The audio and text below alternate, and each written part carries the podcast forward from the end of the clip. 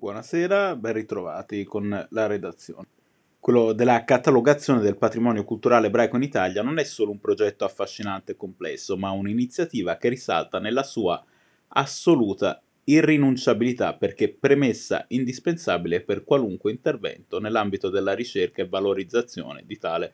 patrimonio. Così il presidente della Fondazione per i beni culturali ebraici in Italia, Dario Disegni, nell'aprire un incontro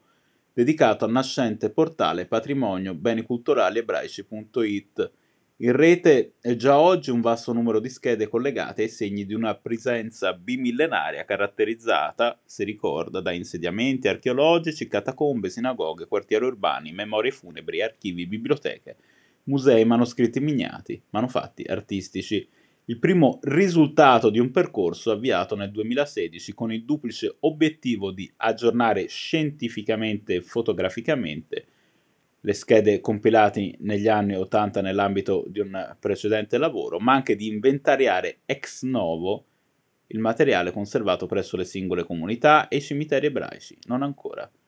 censito a permettere questo traguardo la convenzione stipulata nel 2015 con l'Istituto Centrale per il Catalogo e la Documentazione, il lavoro svolto in più regioni da un gruppo di giovani catalogatori, un'impresa gigantesca alle parole del presidente Disegni nell'esprimere il proprio apprezzamento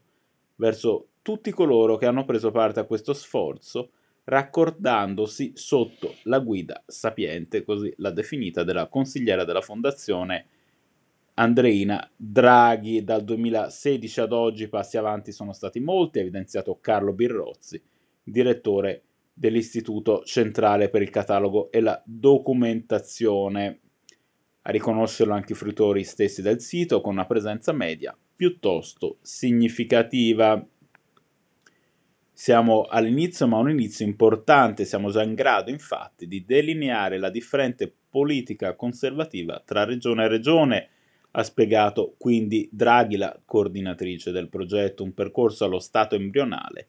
ma che già ci consente di constatare la rilevanza del patrimonio ebraico in una prospettiva non solo nazionale, ma anche internazionale. Da qui la proposta della consigliera, che è stata accolta eh, con molto favore dai partecipanti, di tradurre in inglese quanto fatto e quanto ancora si farà. Ci sono stati poi eh, molti altri interventi molto interessanti, Dora Lisce e Mauro Perani per il comitato scientifico, Ada Gabbucci, referente dell'istituto per eh, questo progetto, Stefano eh, Fra- Frasch, amministratore di eh, Dynamics Italia, che ha illustrato la filosofia del sito e il suo target